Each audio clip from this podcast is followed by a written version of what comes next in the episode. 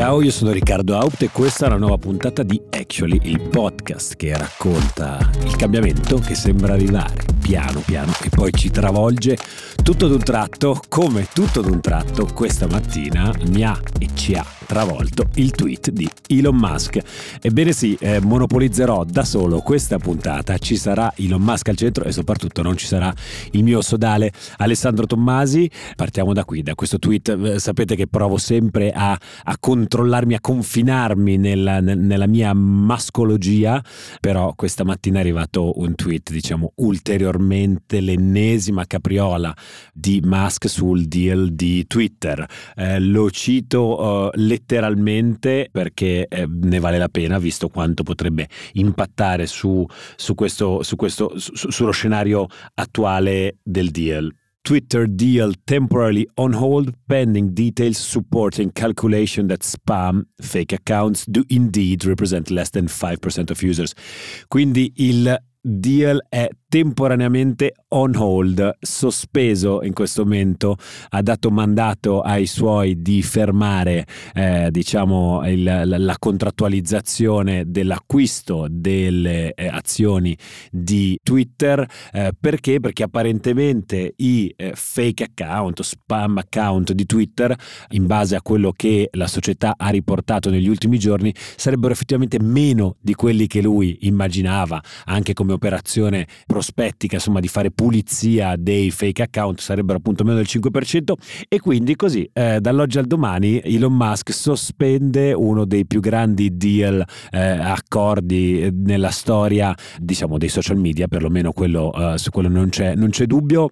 È una capriola che sicuramente avrà un sacco di, di conseguenze. Eh, tanti commentatori non vedo l'ora di ascoltare il professor Scott Galloway, che come sapete è il nostro faro eh, in questo tipo di argomenti eh, che da sempre ha detto questo sta bleffando, questo non la, non, non la, porterà a casa, costa troppo, se troverà i soldi forse la porterà avanti, oppure invece è solo un'operazione speculativa. Ecco, no, non si riesce bene a capire cosa stia succedendo perché sicuramente sarà un forte backlash nei confronti di Musk come investitore, perché un investitore che fa avanti e indietro diventa un investitore poco affidabile, poco credibile agli occhi del mercato e anche agli occhi di potenziali partner eh, come le banche di investimento che ha tirato dentro a questa missione no? nella raccolta dei 44 eh, miliardi di dollari per acquistare Twitter, nel mentre le azioni di Tesla sono andate giù perché eh, come sappiamo insomma il, finanziamento è legato alla messa a garanzia di alcune azioni di Tesla in proprietà di Musk e quindi Tesla di conseguenza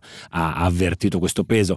Ci sono stati poi questi questi giorni ulteriori notizie insomma, che hanno fatto rumore, hanno fatto scendere ulteriormente il valore di, eh, di Twitter in borsa. Il CEO di Twitter ha infatti eh, messo alla porta due dei suoi più importanti eh, collaboratori.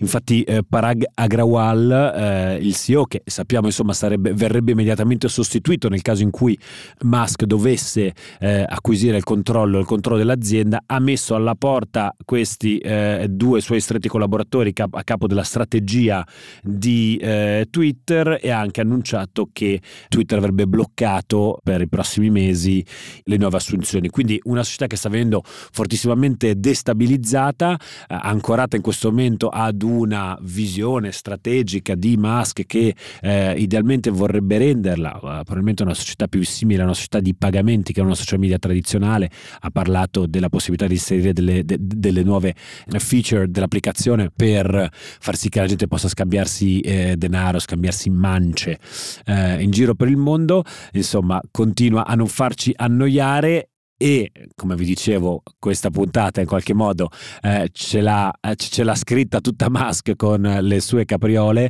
capriole che hanno toccato anche il mondo dell'auto. Era infatti in questi giorni ad una conferenza del Financial Times eh, in cui ne ha dette un paio che hanno fatto muovere molto le azioni del settore eh, automotive eh, l'andamento delle azioni del settore automotive negli ultimi giorni. Ne parliamo con un super ospite, vi consiglio di ascoltarvi eh, la nostra big story di oggi dopo il gingolino.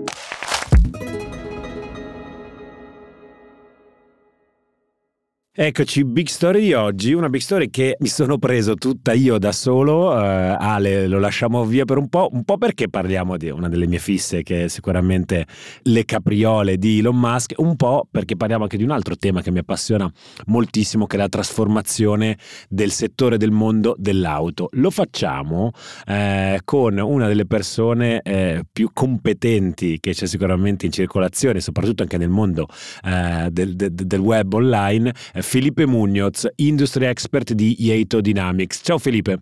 Ciao Riccardo, come stai? Benissimo, benissimo, devo dire, molto contento di fare questa chiacchierata con te. Felipe è un eh, consulente del mondo appunto eh, automotive e eh, vi consiglio anche, però anche un creator, un ottimo creator, ha una pagina Instagram che si chiama Car Industry Analysis dove per i più appassionati e o appassionate del settore, del settore dell'auto potete trovare chicche a ripetizione su come sta cambiando eh, questo settore sia dal punto di vista diciamo della transizione, chiamiamola così, eh, verso, verso, l'elettrico che anche proprio nello specifico i singoli trend, gli ultimi eh, dati sulle vendite e quant'altro. Molto molto eh, interessante. Quando è che sei partito con questa tua attività da, da creator del mondo dell'auto?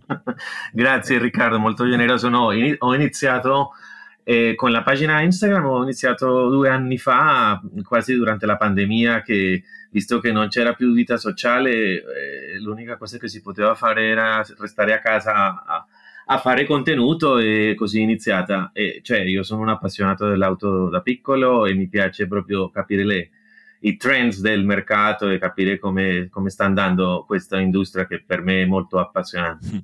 Tra l'altro so che in questi giorni, e qua diciamo si crea la combo perfetta per questo episodio, so che in questi giorni eri a, eh, a Londra a questa importante conferenza del Financial Times sul futuro dell'auto, conferenza alla quale ha partecipato anche eh, eh l'ottimo e eh, sempre attivo Elon Musk che eh, ne ha dette un paio abbastanza grosse, diciamo così, su, su, su, Tesla nello specifico. Gli hanno fatto anche tante domande su Twitter, ma non sarà questo il momento in cui parleremo di Twitter. Ha parlato anche di auto e nello specifico ha detto una cosa. La domanda non è un nostro problema, tutti vogliono le nostre auto. Il problema però è che è invece è l'offerta, non riusciremo, e l'ha detto in maniera più netta di quanto non avesse mai fatto prima, non riusciremo assolutamente a stare dietro a tutti gli ordinativi che ci stanno arrivando.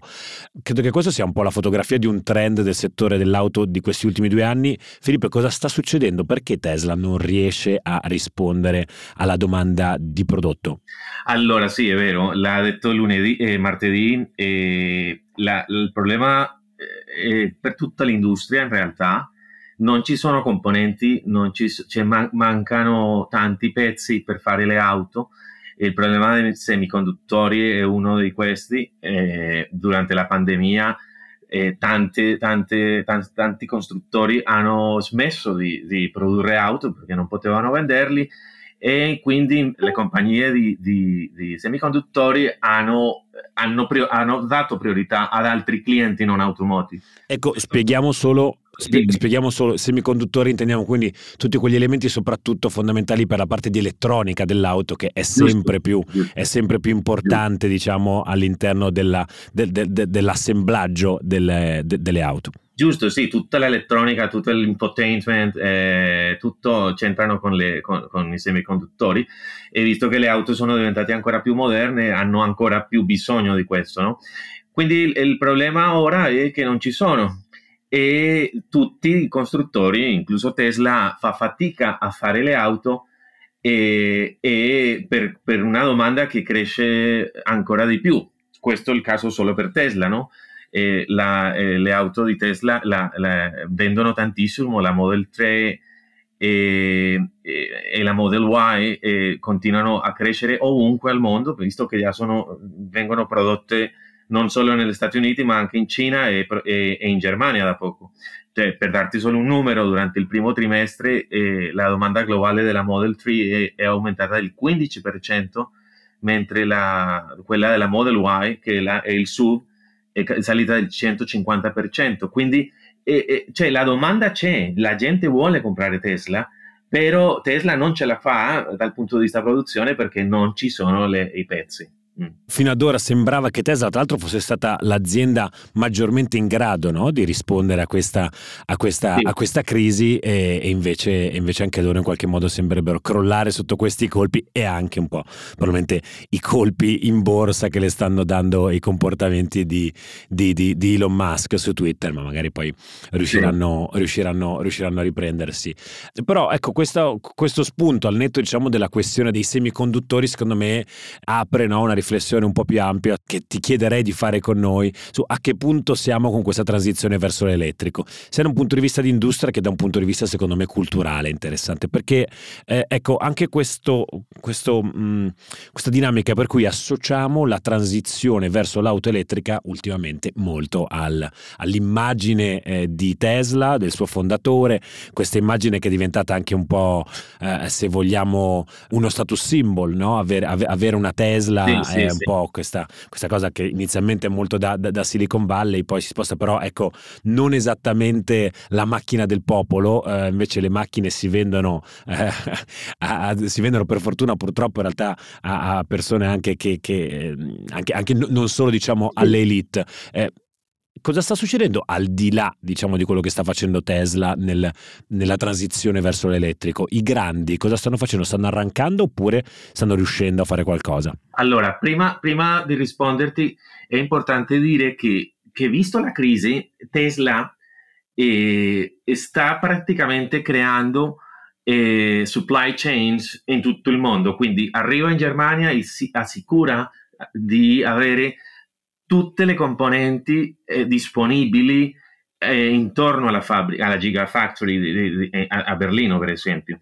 Per l'ultimo caso, per esempio, Indonesia, dove lui non ha voluto rispondere martedì su, su questi rumors di, un instabillimento in Indonesia e, e sembra che ci sarà un'altra lì che sta creando un supply chain intorno al nickel, intorno a tutte le, tutte le, le materie prime che servono per fare le auto, perché eh, lui dove vede un problema cerca sempre una soluzione. Quindi quest, Tesla eh, eh, eh diciamo è uno de, de, dei migliori esempi di come, come, affrontare questa crisi. Poi ci sono gli altri i costruttori tradizionali, diciamoli, che, vengo, che fanno auto da 100 anni, che si trovano quindi indietro rispetto a questa uh, forma come Tesla reagisce al, al, alle crisi però che comunque, come hai detto tu, fanno le auto per la, per la maggior parte della gente, no? Perché finora la, la, le auto elettriche eh, in Europa e negli Stati Uniti sono auto, eh, diciamo, premium, nel senso che costano di più e non sono auto per tutti. E il problema è che l'elettrificazione, l'elettrificazione deve essere per tutti, no? altrimenti non, non, si fa il cambio e non si riesce ad abbassare il livello di CO2 eh, delle auto. E questo sta cambiando. Ford, per esempio, negli Stati Uniti, cioè innanzitutto negli Stati Uniti la maggior parte della gente è, è, è pazza per i SUV grandi e per eh, pick-up cioè il 70% del, del, delle vendite di auto negli Stati Uniti nel 2021 è stato SUV e pick-up. e, e a benzina. Che sono due auto gran, grossi, molto più difficili da elettrificare, perché partono già da un peso molto più alto, no? E se aggiungi una batteria, il peso è quindi ancora più alto. Però Ford, per esempio, ha già iniziato a vendere la, la, la pick-up, la pick-up F-150, che è la macchina più venduta negli Stati Uniti, come in versione elettrica, che è un passo molto importante perché finora eh, il, eh, il, consumatore in America eh, è additto al, al, alla, alla benzina, è molto dipendente dalla benzina eh, vedere una F150 elettrica è un passo molto importante perché f- finalmente i costruttori stanno vendendo auto che, eh, elettriche che piacciono al, al consumatore normale, no? E questo è un primo passo. Tesla aveva già annunciato la Cybertruck nel 2019, ma non è ancora arrivata, mentre Ford in questo è, stato, è andato più eh, avanti, più veloce da Tesla e adesso il consumatore americano può comprare una F-150 elettrica che si chiama Lightning, che poi vengono anche, anche gli altri costruttori come General Motors o Stellantis che stanno già lavorando su questo. Quindi questo è un passo importante e abbiamo il caso della Cina, la, in Cina eh, la, la, strategia è diversa, eh, le auto elettriche eh, si focalizzano anche sul, sui segmenti popolari, cioè tu, tu, in Cina in questo momento puoi, puoi acquistare un'auto elettrica per, con solo 6.000 euro, per esempio. Quindi ecco perché il mercato cinese cresce mm, ancora più veloce da, da, quello europeo o americano, mentre in Europa abbiamo ancora la, eh, il focus su elettrico premium, cioè eh, le auto elettriche con, con, un con, un po', di eccezioni, c'è Fiat 500 elettrica, la Dacia Spring e tanti altri, però comunque e, e la maggior parte delle auto elettriche disponibili in Europa sono auto premium, come hai detto tu. Questo dovrebbe cambiare nel futuro quando la, il costo della batteria eh, scende. Ecco, allora, du- due cose che vorrei far notare co- di quello che ci hai appena detto. La prima, inviterei tutti quelli che ci stanno ascoltando e che non sono, diciamo, eh, tecnici del mondo dell'auto, di eh, fare una googolata e andare a vedere che macchina è la Ford F150. È un SUV di una dimensione... Noi in, noi in Italia non, non, non, le vediamo macchine di questa dimensione in Europa ed è difficile no. vedere. Ed è la macchina più venduta negli Stati Uniti. A me questa cosa, ogni volta che la rileggo, è un dato che mi fa, mi fa specie specie, è, è, è un tir, è, è, enorme della macchina più venduta. E naturalmente fa anche specie, naturalmente quello che dicevi tu, questo dato del peso, no? Eh, le, è vero che l'elettrico è il futuro, l'elettrico applicato al mondo del SUV significa mettere su strada, va bene, degli oggetti che saranno, che, che, che emetteranno meno CO2 nell'immediato, ma che comunque consumeranno una quantità di um, elettricità uh, spaventosa per, per riuscire, mm per riuscire, per riuscire, a stare in piedi. La terza considerazione che mi viene da fare, ecco, è, è questa, no? guarda un po' alla, alla, nostra piccola Europa a cui io sono così e tutti noi siamo così affezionati.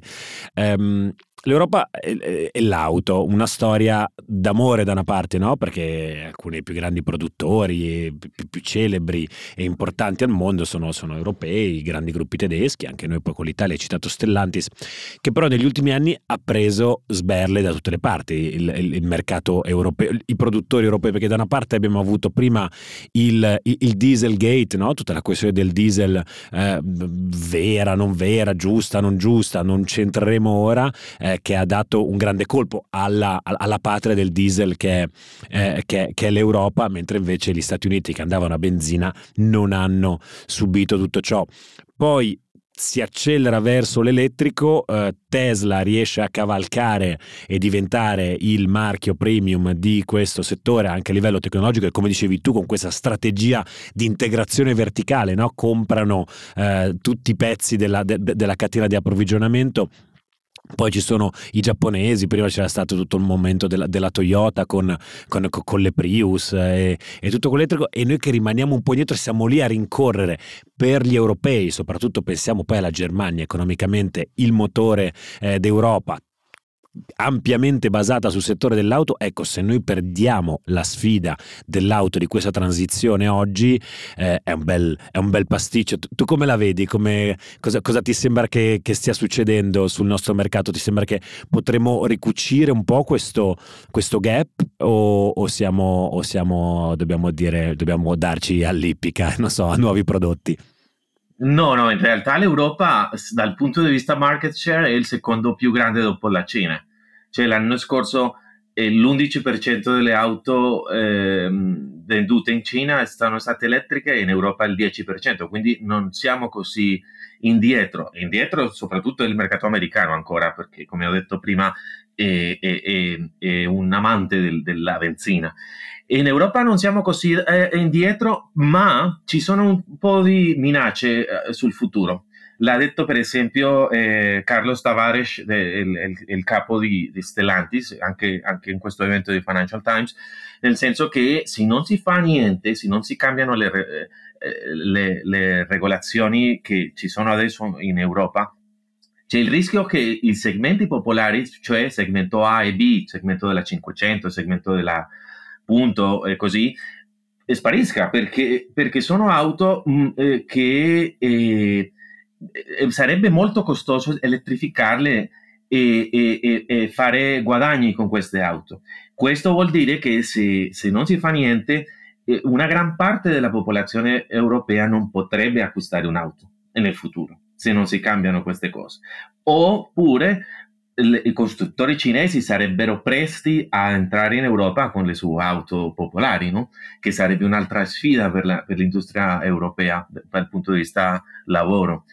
E, però eh, delle cose stanno capitando. Volkswagen, per esempio, è il secondo più grande dal punto di vista elettriche al mondo e fa, fa tante auto elettriche e, e, sta lavorando tantissimo su la, questa famiglia ID, quindi la famiglia Innovative Design che sarebbe ID3, ID4 e t- tutte queste auto elettriche che dovrebbero essere le auto elettriche per il popolo, però non, come ho detto prima non siamo ancora lì per questione di costi.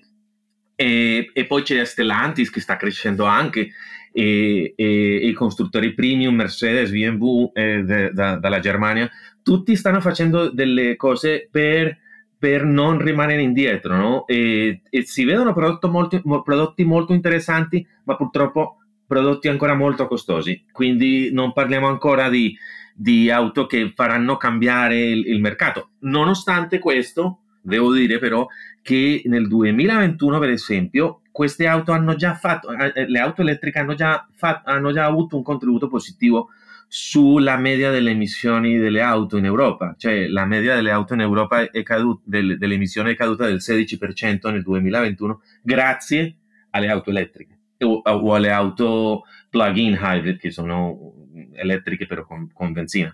E, e, quindi c'è già l'effetto, però manca ancora di più, manca molto di più, manca più infrastruttura, paesi come l'Italia ma man- mancano tanta, tante posti di ricarica e, e manca eh, il, una, delle auto più competitive dal punto di vista prezzo. Questo è, è super interessante, appunto, questa democratizzazione del, del, processo di elettrificazione del settore dell'auto è, è davvero una sfida, una sfida incredibile che abbiamo, che abbiamo, di fronte e poi quello della creazione dell'infrastruttura. Tu eh, mi, hai, mi, hai, scritto un po' di, un po di punti prima di, di, fare, mm-hmm. di, di sentirci per, questo, per questa big story e il dato che mi hai fornito sul, sulle matricolazioni del Q1 2022 l'Italia sì. a confronto con il resto dei paesi, do, mi, mi, mi, permetto di, di, leggerli, abbiamo vai, vai. una Germania col 13,3% di auto elettriche immatricolate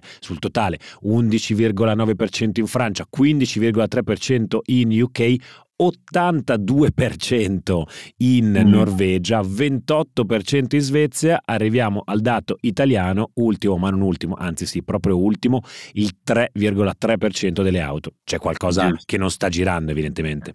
No, infatti, infatti questo c'entra con l'infrastruttura, questo c'entra anche con il potere eh, di acquisto de, de, de, degli italiani, che non è così alto come, come al nord dell'Europa, però comunque se tu, se tu fai il paragone anche con la Spagna, la Spagna la, la, quota de, de, delle auto elettriche è ancora un pochino più alta che in Italia. Quindi c'è qualcosa che non va, ci deve essere più coinvolgimento de, del costruttore locale, che in questo caso sarebbe Stellantis, che sta lavorando tantissimo però ehm, i prodotti non, non, sono ancora disponibili, cioè la 500 elettrica è, la, è l'auto più, più venduta in, eh, elettrica più venduta in, in, in Italia, però eh, basta, non c'è un'altra macchina del, de, almeno de, de, del, del, brand storico italiano Fiat eh, per acquistare come elettrico, no?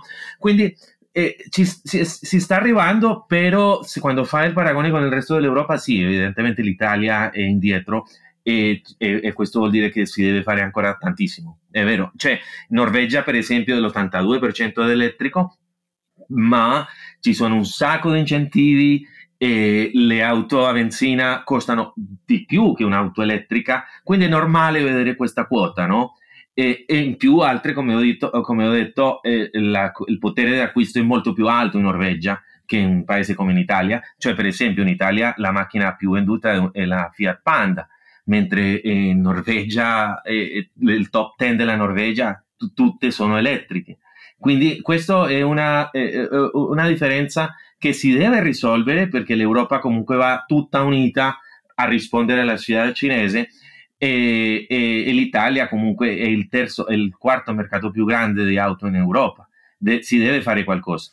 Beh, eh, grazie, mille, grazie mille Felipe. Chiuderei appunto con questa immagine finale dell'Italia, eh, paese in cui eh, la macchina più venduta è una Fiat Panda. Andate a googolare Fiat Panda, ritorniamo dai nostri amici americani che invece hanno come macchina più venduta una Ford F150. Mettetele una a fianco all'altro e notate le differenze per capire quanta diversità c'è nel mondo e anche come eh, diversamente si sono strutturate le nostre strade, le nostre città e quant'altro. Felipe, eh, andrei avanti all'infinito, mi piace un sacco sacco parlare eh, di questo settore così importante e devo dire così, così interessante eh, nella chiave appunto del, del, cambiamento, quello di cui parliamo sempre qui, qui su Will, eh, ti, qui su Will e qui su Actually soprattutto.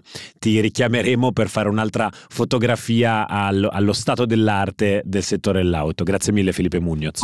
Volentieri Riccardo, un piacere per me, grazie a te e spero che sia stato chiaro. Okay? Assolutamente, grazie. invito tutti gli appassionati e le appassionate a questo settore eh, andare a seguire Felipe su Instagram, davvero vale la pena. Car Industry Analysis, una pagina molto molto interessante. Grazie a tutti e alla prossima. Ciao ciao.